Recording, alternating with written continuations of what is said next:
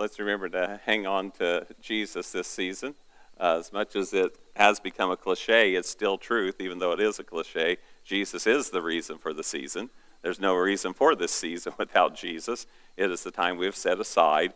And yes, if somebody asked me, Do you think he was born on December 25th? I'd say it's highly unlikely. Uh, but nonetheless, what a wonderful time for us to set aside to celebrate the coming of, of our Savior.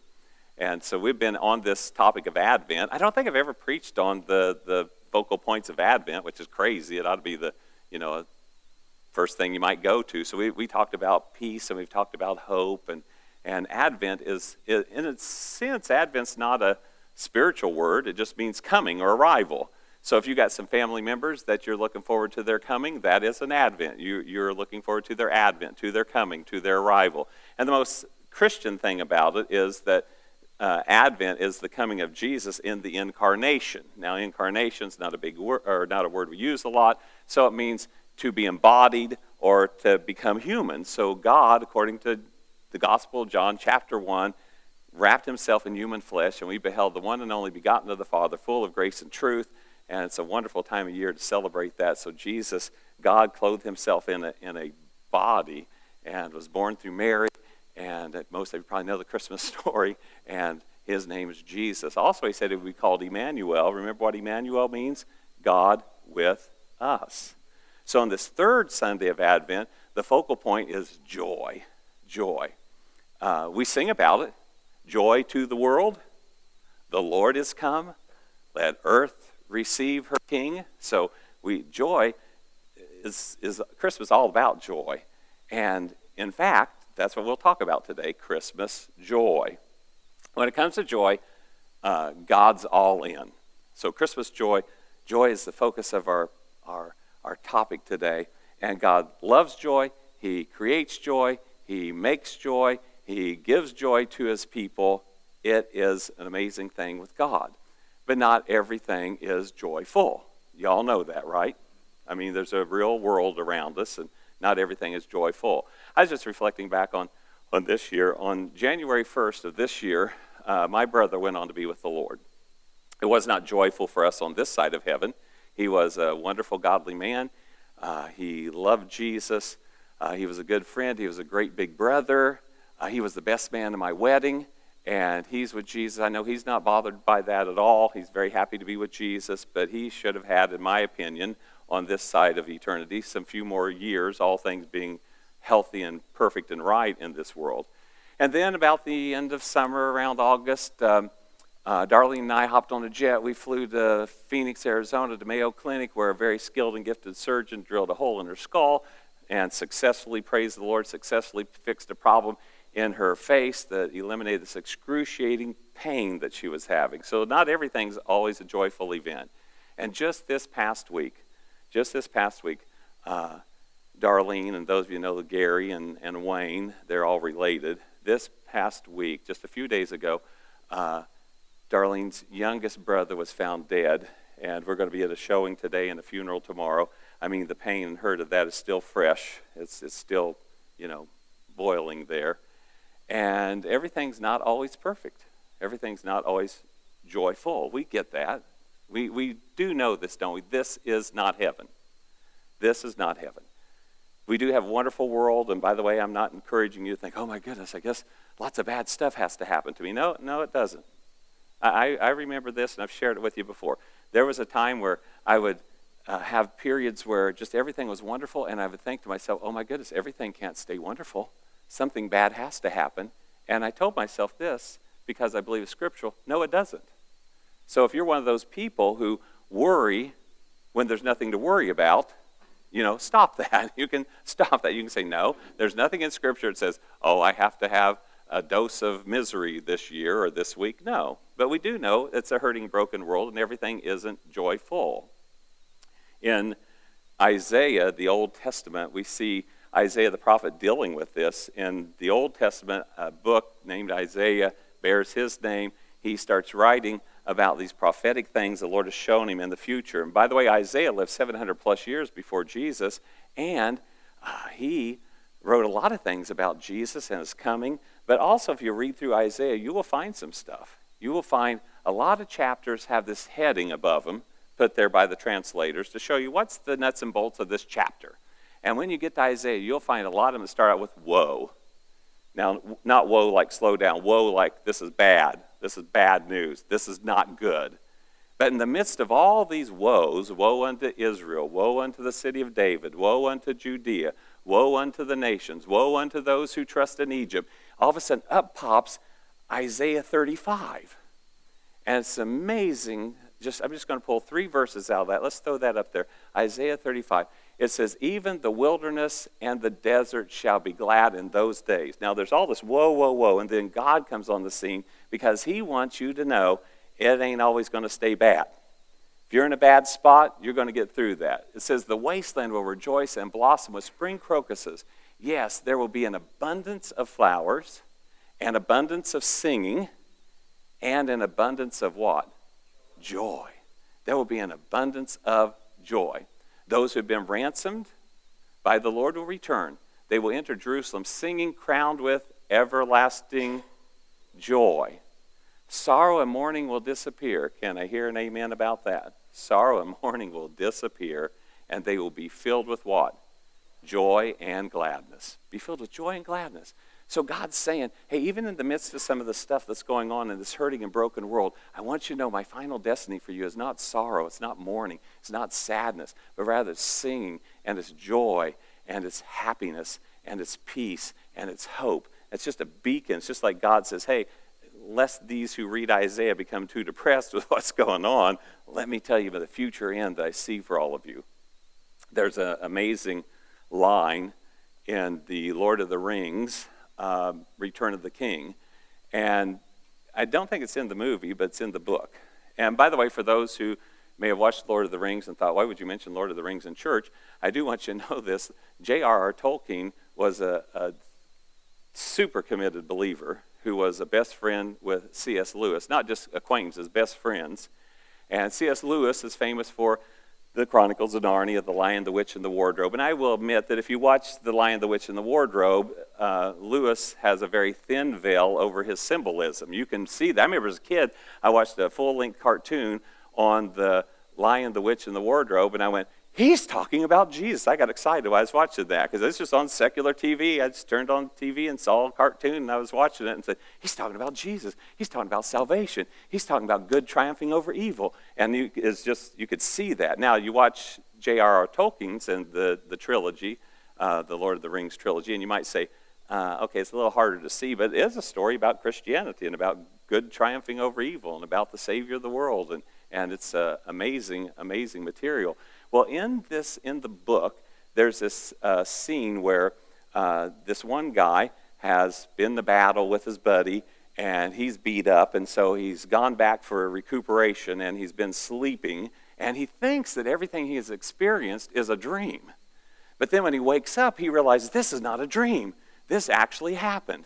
And so this guy we call Sam or Samwise, he begins to speak and he says, uh, he sees Gandalf, which he was sure was dead, because last time he saw, Gandalf fell into an abyss fighting evil and he was dead. But when he wakes up, he sees Gandalf and he says, Gandalf, I thought you were dead, but I thought I was dead too. He said, Is everything sad going to come untrue? Ooh, I think that one line, at least from a Christian perspective, deserves a literary award of some kind. Let that sink in. Is everything sad going to come untrue? Yes. Yes. Is everything sad going to come untrue? What happened to the world? And Gandalf said, A great shadow has departed. As we look at the Christmas season, that, that kind of speaks to that. Jesus shows up on the scene and all of a sudden, there's a break in the spiritual dimension of what's going on in the world and in the heavenlies. And he shows up. Now, I believe that line best fits his second coming, but the first coming begins this journey where everything sad is going to become untrue. And a great shadow, a great darkness has departed. Is the beauty of the Christmas story. So I, I want you to let that sink into you that everything sad is going to come untrue. As we think about our loss, as we think about our hurt, as we think about heartache, I want you to know everything sad one day is going to come untrue. And so the Christmas message isn't one of doom and gloom, it's one of joy. Joy, joy. God's super into joy. And so these, these angels show up, actually, is a angel. An angel shows up to um, these shepherds. You remember the story, don't you? Most people are familiar with the Christmas story. This angel shows up to the shepherds. And angels were often used in Scripture, not always, but often used for punishment or judgment or agents of God's wrath. And by the way, the scripture says that anytime God pours out his wrath, it is justifiable justice and has, from our perspective, probably we thought it should have been done a long time ago, but God's loving and long suffering. And so an angel shows up, and the first words out of their mouth to the shepherds is not doom and gloom. It's not woe, it's don't be afraid. Do not fear. They show up and say, do not fear. We're not here to punish, we're not here to judge, we're here to give you some good news. So you're probably familiar with the, the verse in, in Luke chapter 2, 10 through 11. And the angel said unto them, Fear not, for behold. Behold's a great big word. I'll mention that a little bit later. For behold, I bring you good news of what? Great joy. Not just joy, great joy. I bring you good news of great joy, which shall be to all people. Now, I love God. He's, he's amazing on so many levels and for so many reasons. One of the things, one of the many things I like about him, is he always goes wide and then he goes narrow. He gets very general and then very specific. Look at what he says here. He says, I bring you good news of great joy, which shall be to all people, to everyone, globally. Everyone who has ever lived, everyone who ever will live, this is great joy for them. But then he makes it personal. He looks at these shepherds and he says, For unto you, you is born this day in the city of David a Savior, which is Christ the Lord. I love how God includes everyone, and then he gets very personal. We've got John 3:16, for God so loved the world. Then we have Romans 10, that if you believe in your heart, if you confess with your mouth, then you shall be saved. Broad and specific. That's the, one of the many beautiful things about God. So the angel comes up on the scene and says, Hey, relax, chill out, take a break, take a breath. You know, I'm not here to punish. I'm here to bring you good news of great joy. And two things happen from this. The good news does just that. The good news brings great joy. That's the first thing. The second thing is that this news is for you. It's good news that brings great joy and it's for you. It's for everyone. It's for the Jew and the Gentile. It's for the king and the peasant. It's for the billionaire and the beggar. It, it's, it's for the missionary and the murderer.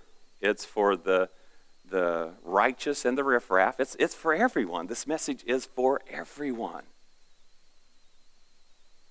So if you're here today and you kind of feel like you're spiritually or morally messed up or broken, Jesus is saying, My sights are on you. I welcome you in.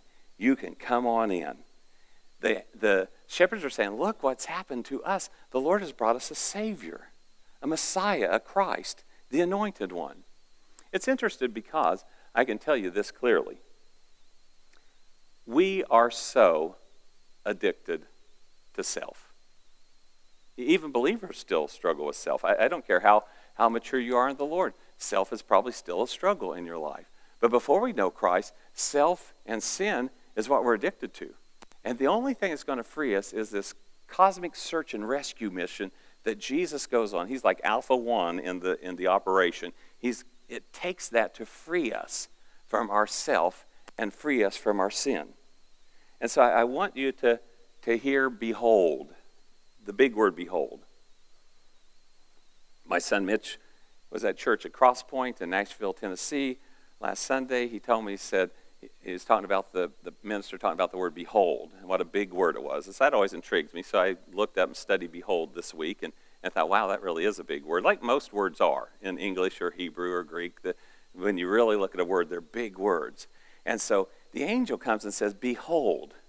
Well, I want us to behold something as well. Now, behold isn't just, you know, a teacher, a lecturer, a pastor. We may be talking and say, hey, listen here, and then we move right on. But behold is bigger than that. Behold says, I need your attention because what's coming up after this is so important, I don't want you to miss it.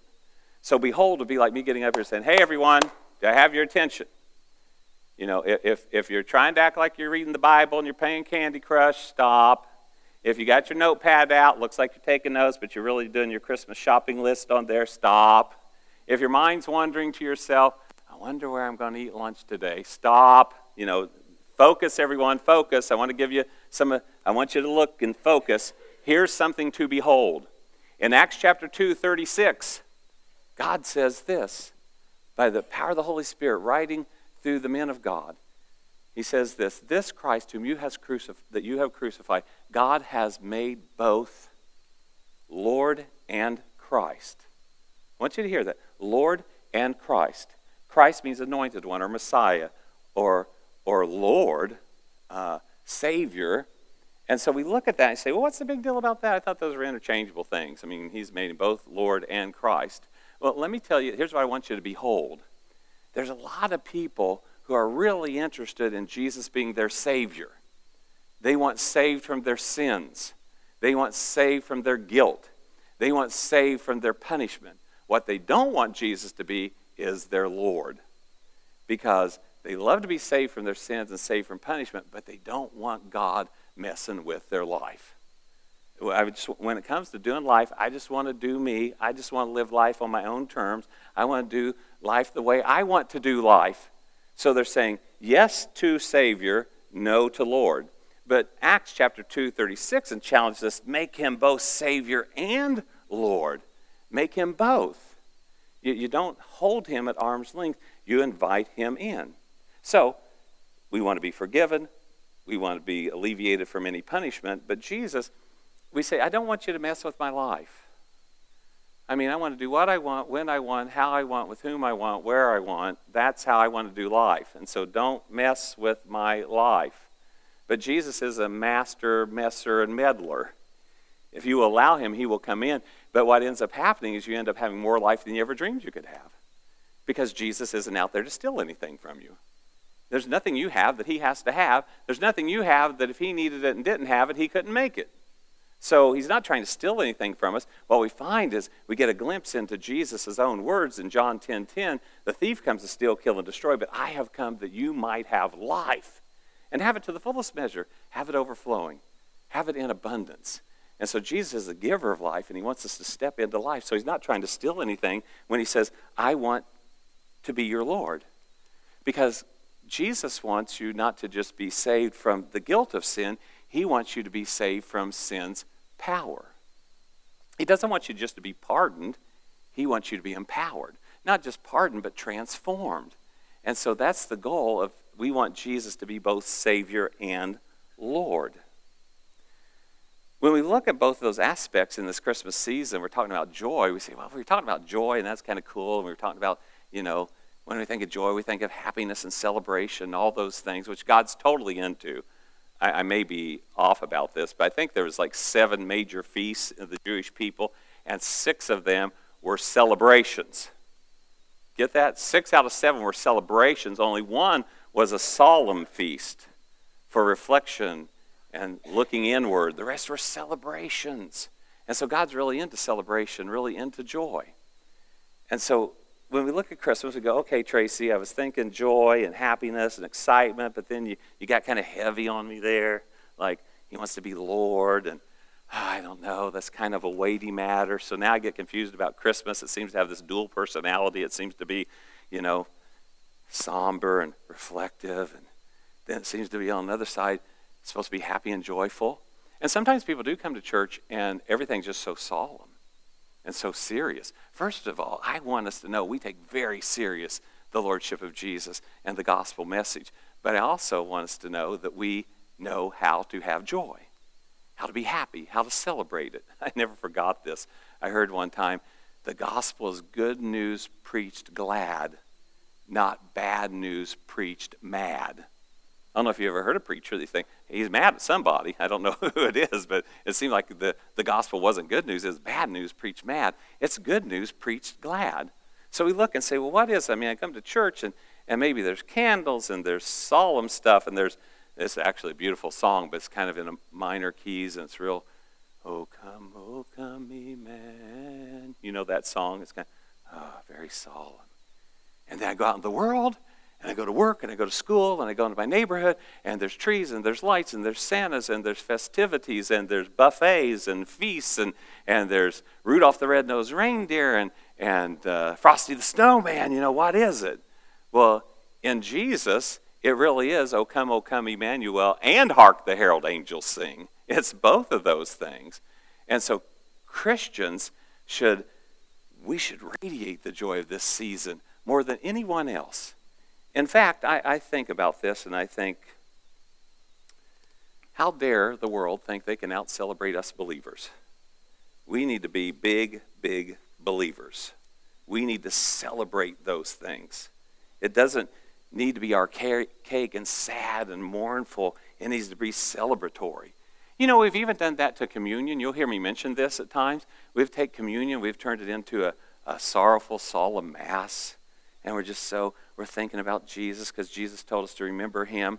But I'll tell you what, I don't think he was saying, hey, I want you guys not to forget how rough it was on me. I want you to remember the beatings. I want you to remember the scourging. I want you to remember the cross. I want you to remember that. Apparently, the early church didn't look at it that way because when they got together to celebrate, it was a feast, it was a celebration, it was joy. I think Jesus was saying, I want you to remember me and what I did for you. You were dead in your transgressions and sins. You were without God and without hope in the world. But I came on the scene and I liberated you and brought you freedom. I believe that's what Jesus is saying when he talks about remembering him. Because I know this that when all we focus on is celebration like the world would celebrate. By the way, I'm all for celebration, so don't think I'm trying to unravel celebration. We are joyful people. But when we celebrate, and it's all focused and dependent just upon how the world likes to celebrate, then it's shallow and it's hollow. I don't know, some people say, well, you know, we're going to have an office party this week and it's going to be awesome. The booze is going to be flowing and this is going to happen. And the world thinks that's a wonderful way to celebrate. And oftentimes people drink way too much. And I remember in college I had a roommate who drank way too much and, uh, you know, I had to listen to him throwing up all night long. And uh, he, he said this as he would cry out every time he would throw up in the garbage bag. He'd say, I'm never going to do this again. And uh, much to his credit, he never did that again. It must have been miserable enough that he never did that again. And then you say, Oh, that's a great night of celebration, uh, but don't say anything. My head's killing me and I have a hangover. I don't know about you. That doesn't seem very celebratory to me. The world has the idea that, that immorality is, is where the real fun is. But I was thinking about this the other day. Even the world kind of knows better than that. Darlene and I have a friend. She loves the Lord. She's been going after God for decades now. But she said in her younger days, she would go to these office parties and everything, and said she would wake up, eh, she would drink too much. She would wake up the next morning in bed with somebody she didn't even remember, didn't even know their name. And I thought, you know, it's interesting how even in the world, you'll see some guy or some gal slinking out of a home, you know, getting away, putting on their clothes, and, and, and they start walking down the apartment hallway or onto the sidewalk to their car. And you know what the world calls that? the walk of shame. The walk, even the world calls it that, the walk of shame. So I'm just challenging us. We don't, we don't celebrate like the world celebrates. We celebrate differently. If you say, man, I've done all that stuff you've mentioned and more, that's okay. Jesus is inviting you in. He's inviting transformation. He wants to be Lord. He doesn't want, just as I said, he doesn't want you just to be free from the guilt of sin. He wants you to be freed from the power of sin. So all of a sudden you begin to celebrate differently. Because when you celebrate only like the world celebrates, I can tell you what, you wake up on December 26th, exhausted with a hangover, saddened, and you just kind of waddle into the grayness of January. But if you celebrate with Christian joy, with Christian celebration, it's much weightier, it's much more durable, it's much more everlasting. You wake up on December 26th, and yes, rightfully so, you may be a, a little tired from wholesome festivities. But you wake up on December 26th and there's still joy in your heart. There's still a song on your lips. There's still praise in your being. Because our joy isn't fleeting, it isn't temporary. It isn't gone when the last package is unwrapped and the paper lands crumpled on the floor. Our joy isn't gone when the Christmas tree is packed up, put in the box, and slid back in the closet, or taken out to the curb for the garbage man to pick up. Our joy isn't gone then. Our joy is like Isaiah uh, 35:10 that we talked about earlier. We have an everlasting joy, which makes sense because our Father, He's an everlasting God. And He gives us everlasting life. And everlasting life turns into everlasting joy. I encourage you this season, let's let our lives be marked by joy. God's all for it, He's all in. Now, you may say, hold it. You know, you mentioned some stuff you went through. I've gone through stuff, uh, maybe weightier things than you even went through this year. And how do I go through these tough times and have Christmas joy? Or maybe you're saying today, you know what? I'm not going through anything really right now. Things are great, but I still would like to have more Christmas joy. Well, we're going to talk about that how to have Christmas joy. First, let's look forward to a future hope. First, we look forward to a future hope. When, if you're going through something, I want you to see the operative words there going through. Even Psalm 23 says, Yea, though I walk through walk through the valley of the shadow of death, I will fear no evil, for thou art with me. So we're going to go through it. We're not going to set up camp there. We're not going to build a house there. We're not going to live there. We're going to go through it, and we're going to come out on the other side. King David of, of David and Goliath fame, he wrote in the Psalms this beautiful passage as everything around him was dire and, and bad, or potentially to be bad. He writes this in Psalm 27 13 I would have lost heart. I would have given up. I would have despaired. I would have threw in the towel unless I had believed that I would see the goodness of the Lord in the land of the living. Not just somewhere in the great by and by, but here and now as well. Psalm 27, is such a word of encouragement. The second thing I want to encourage us to do is to draw near to God. James, the brother of Jesus, the earthly brother of Jesus, writes in James 4 8 that if we draw near to God, God will draw near to us. And then he gives a lot of instruction around there about how drawing near to God and what it's like. So I would really say jot down a note for yourself to read James 4, like 5 through 12, and, and really see what all he's talking about. The psalmist says, The Lord is near to the brokenhearted. That's just something to speak over your life in a painful place. Lord, you're near to the brokenhearted, and you save those who are crushed in spirit. You're near to the brokenhearted, and you save those who are crushed in spirit. Also, when we draw near to the Lord, experience this Psalm 16:11. You will show me the path of life. In your presence is fullness of joy. Did you hear that? In your presence is fullness of joy. Now, I will tell you, the world offers a temporary joy. The world offers a temporary fun time. The world offers temporary happiness. But I've discovered this about God. He is more concerned about you having a wonderful life than he is about you having a fun weekend. He's more concerned about your life being filled with life and filled with joy and filled with hope and filled with peace. That's where Jesus wants to take you to. So, in your presence is fullness of joy, and at your right hand are pleasures forevermore. You say, well, how, how are we going to you know, have this? How do you do that? How do you get in God's presence? Well, again, James 4 talks about that, but also doing what you're doing right here today. You're in the house of the Lord. You said, It is important enough for me to be in the house of the Lord. That's one way of drawing near to Him. Prayer times, worship, singing, pondering on His greatness. When I ponder and think about the greatness of God, I feel near to Him. I just I'm, I get amazed by all kinds of stuff. Worship and praise draws me near to God. I, am very serious about this. You'll hear me speak about with regularity.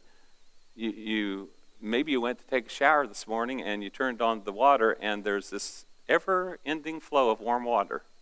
That's a good time to say, "Thank you, Lord." You know that that's not true in uh, lots of places around the world. Lots of places around the world. You're going to go to your refrigerator today and you're going to open up the door and there's going to be more than enough. That's a good time to say, Praise the Lord. And as you ponder that, you think about the goodness of God and He just seems near. A starry sky, you know, a moonlit night. I remember driving down the road very specifically, this in my head. I'm driving down the road and I look at my hand and I go like this and I go, That's incredible. I said, God, you're, you're amazing. I just felt near to God just to worship Him and thank Him for, for His creation. Having Bible study times, devotional times, spending time with the Lord, lots of different ways. And you're intelligent, wise people. You know how to draw near. But those are some things you can put into practice and you can draw near. And what it will be is it won't be a temporary, fleeting thing, it'll be an everlasting joy.